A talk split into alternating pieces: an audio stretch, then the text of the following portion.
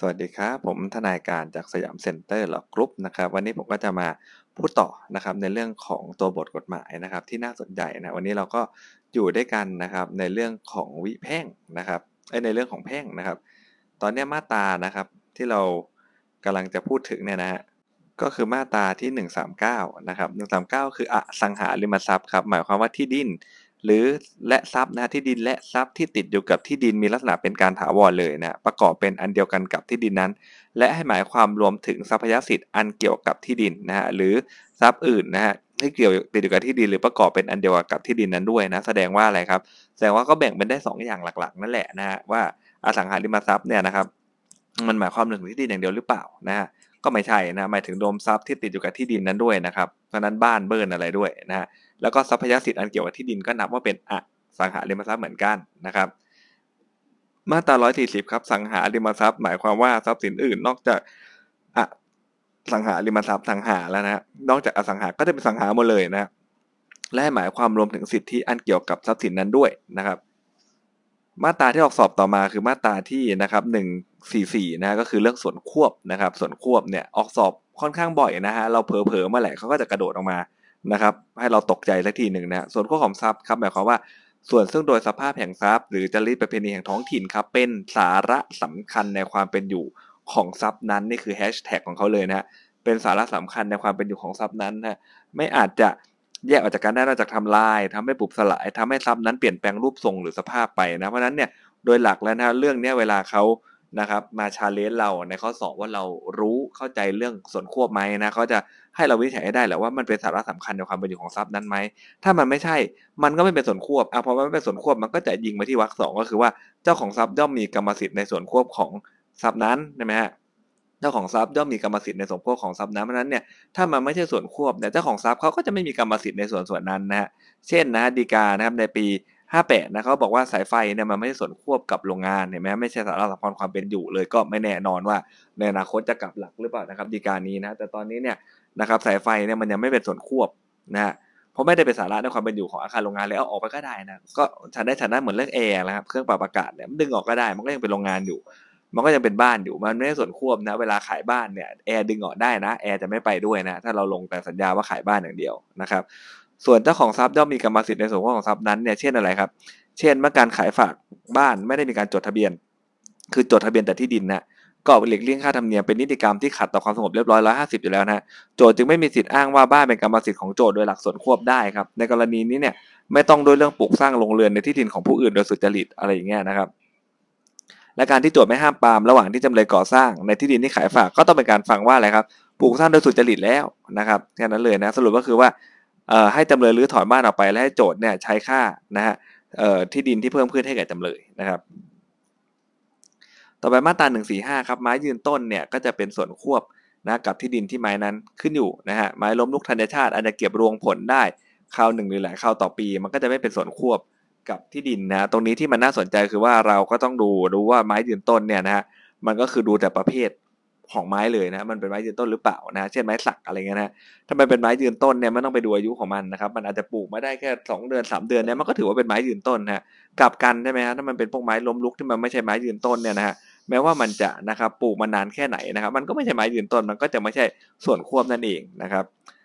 ต่อไปมาตราหนึ่งสี่หกครับ อันนี้ก็ออกข้อสอบค่อนข้างบ่อยเลยนะฮะนะเออเขาบอกว่าทรัพย์ซึ่งติดนะหรือว่าติดกับที่ดินหรือติดกับโรงเรือนเพียงชั่วคราวเนี่ยไม่ถือว่าเป็นส่วนควบ กับที่ดินหรือโรงเรือนนั้นนะฮะนะติดเพียงชั่วคราวนะครับ ซึ่งติดเพียงชั่วคราวเนี่ยมันไม่ค่อยออกข้อสอบหรอกนะจะมาออกตรงนี้ฮะความข้อนี้ใช้บังคับแก่โรงเรือนนะหรือสิ่งปลูกสร้างอย่างอื่นนะครับ ซึ่งผู้มีสิทธิ์ในที่ดินของผู้อื่นใช้สิทธินั้นเนี่ยปลูกสร้างไว้ในที่ดินนั้นด้วยนะครับมีสิทธิ์นะฮะใช้การลงเรือนหรือสิ่งปลูกสร้างอย่างอื่นนะครับ เช่นอะไรฮะเรื่องนี้จำเลยอนุญาตให้โจทย์ใช้ที่ดินทำปั๊มนะก็ถือว่าให้โจทย์ครอบครองที่ดินแทนจำเลยฮะดินที่นำมาถมเนี่ยนะมันไม่ใช่ลงเรือนหรือสิ่งปลูกสร้างอย่างอื่น จึงถือว่าเป็นส่วนควบกับ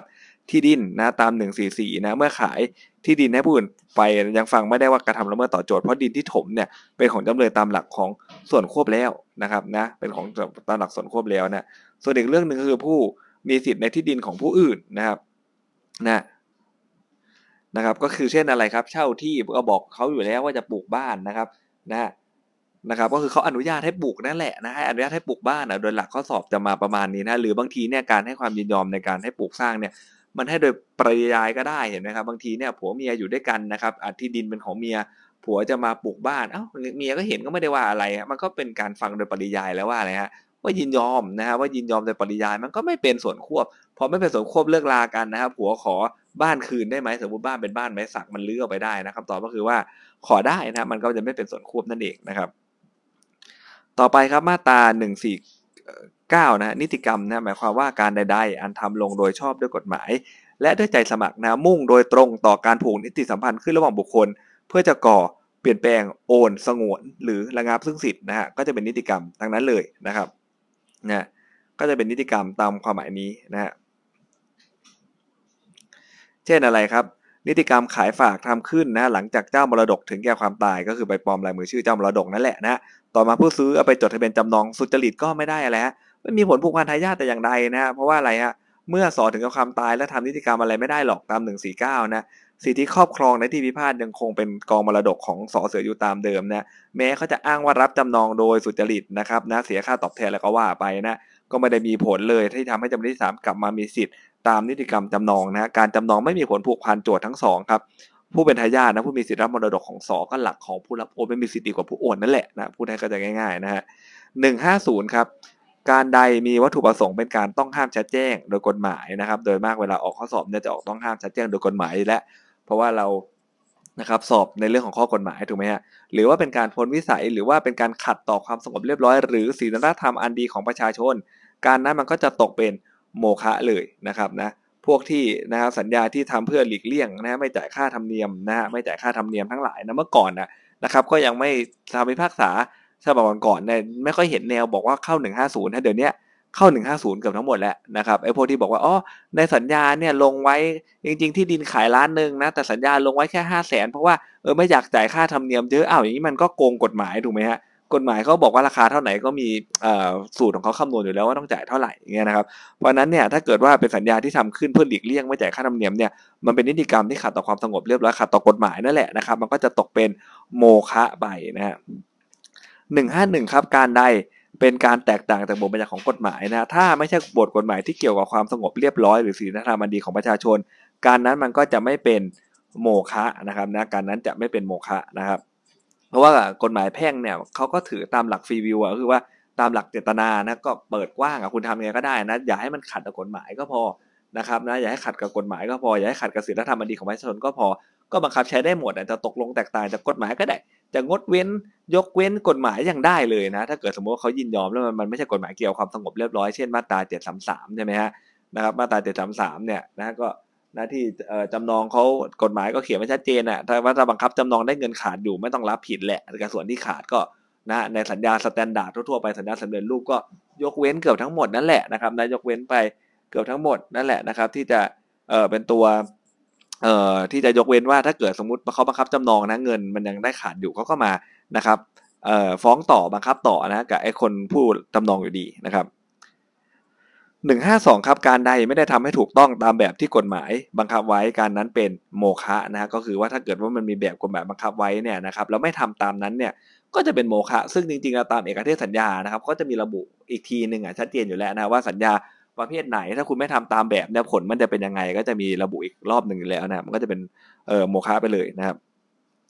ต่อไปจะเป็นมาตราสุดท้ายของวันนี้แล้วนะครับเป็นมาตราที่หนึ่งห้าสี่นะครับ การแสดงเจตนาใดแม้ในใจจริงนะ ผู้แสดงเจตนาเนี่ยไม่ให้ตนจะต้องผูกพันตามที่ได้แสดงออกมาเลยนะใจจริงบอกไม่อยากจะทำเลยนะก็หาเป็นมูลเหตุให้การแสดงเจตนานั้นมันเป็นโมฆะไม่นะเว้นแต่คู่กรณีอีกฝ่ายหนึ่งจะได้รู้ถึงเจตนาอันซ่อนอยู่ในใจของผู้นั้นนะครับ ซึ่งเรื่องนี้มันคืออะไรฮะเรื่องนี้มันก็คือว่านะเรื่องนี้มันก็คือว่าเอ่อ เคยมีดีกานะฮะมีดีกาเร็วๆนี้เลยนะเป็นดีกาเรื่องการปลดหนี้ผ่าน messenger เขาใช้สารท่านใช้มาตรานี้แหละนะครับนะก็พูดง่ายๆครับแฟนกันนะผู้ชายยืมเงินผู้หญิงไปไม่คืนนาทีครับ ผู้หญิงก็ส่ง messenger นะส่งเอ่อข้อความแชทใน Facebook ไปนะครับว่าเออถือว่าทำบุญไม่ต้องเอามาคืนแล้วถือว่าทำบุญแล้วกันนะผู้ชายก็เป็นไงครับโอ้โหแมนมากก็ดีใจเลยถูกไหมฮะนะฮะก็ดีใจปลดหนี้ฮะฉันก็ไม่คืนแหละแน่นอนครับ วันเวลาผ่านไปผู้หญิงบอกว่าอะไร ที่พูดไปเนี่ยก็เพราะว่าประชดแต่เธอไม่รู้เลยเหรอเงินมันตั้งจำนวนเท่านี้ ใครจะยกให้ได้ง่าย ๆ ก็มาฟ้องตัวผู้ชาย ตัวผู้ชายก็บอกอ่าเห็นใน messenger ใน Facebook บอกปลดหนี้ให้แล้วนี่นะครับ ก็สู้อย่างนี้นะเรื่องสุดท้ายก็ไปถึงศาลครับศาลท่านก็บอกว่านี่เลยเรื่องนี้เลยฮะผู้หญิงบอกประชดใช่ไหมแต่การแสดงการแสดงเจตนาใด แม้ในใจจริง ผู้แสดงเจตนาไม่ให้ตนต้องผูกพันนะครับก็ไม่ได้เป็นมูลเหตุทำให้การแสดงเจตนามันเป็นโมฆะไปนะ เว้นแต่อีกฝ่ายหนึ่งนะจะรู้ถึงเจตนาอันซ่อนอยู่ในใจของผู้นั้น นะครับ ก็หันหน้าไปยังฝั่งผู้ชายเลยรู้ไหมว่าเจตนาเขาเนี่ยผู้ประชดประชันผู้ชายก็ต้องตอบว่า ไม่รู้ถูกไหมฮะไม่รู้เลยนะครับ ปกติก็เป็นคนพูดจริงจังเขาไม่เคยมาประชดประชันหรอกนะครับว่าพูดจริงจังก็เป็นคนพูดคำไหนคำนั้นนะฮะผู้ชายก็ต้องพูดอย่างนี้แล้วถูกไหมฮะศาลเขาต้องมองดูว่าเป็นอะไรเป็นเรื่องของการปลดหนี้ไปเลยนะครับ เรื่องนี้นะก็คือหนี้มันศูนย์ไปเลยนะครับเขาก็เอาไอ้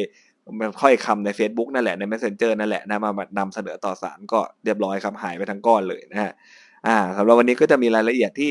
น่าสนใจเพียงเท่านี้นะครับ วันพรุ่งนี้ผมจะมาต่อในมาตราที่ 155 นะครับสำหรับวันนี้สวัสดีครับ